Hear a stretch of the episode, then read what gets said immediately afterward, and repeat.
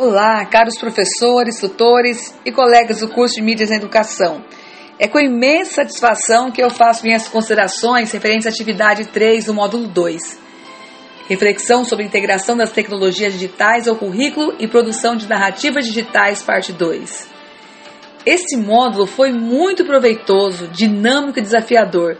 Além de ampliar o conceito de cultura digital e currículo, ele trouxe atividades e metodologias dinâmicas as atividades desenvolvidas foram inovadoras.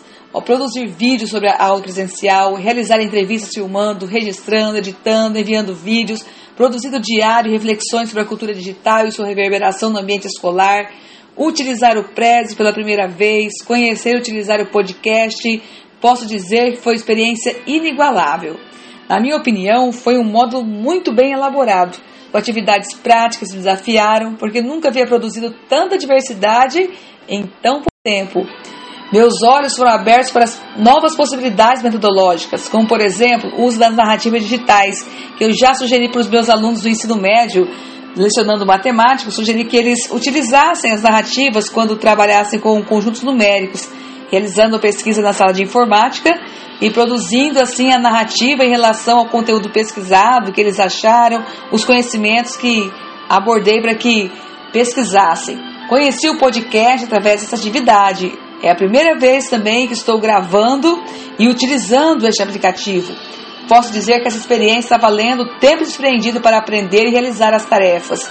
Muito obrigada a todos os colegas de curso, a professora Kátia, a coordenadora Daiane, a tutora Sueli e em especial a minha amiga de curso Sueli Thaísia, a Sueli, com seus dotes e conhecimentos na parte da tecnologia, tem auxiliado bastante, nos ajudando a encontrar o caminho mais curto, rápido e com mais sabedoria e eficiência quanto ao uso das mídias.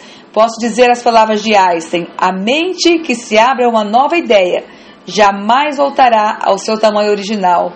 E como diz também Fernando Pessoa, tudo vale a pena quando a alma não é pequena.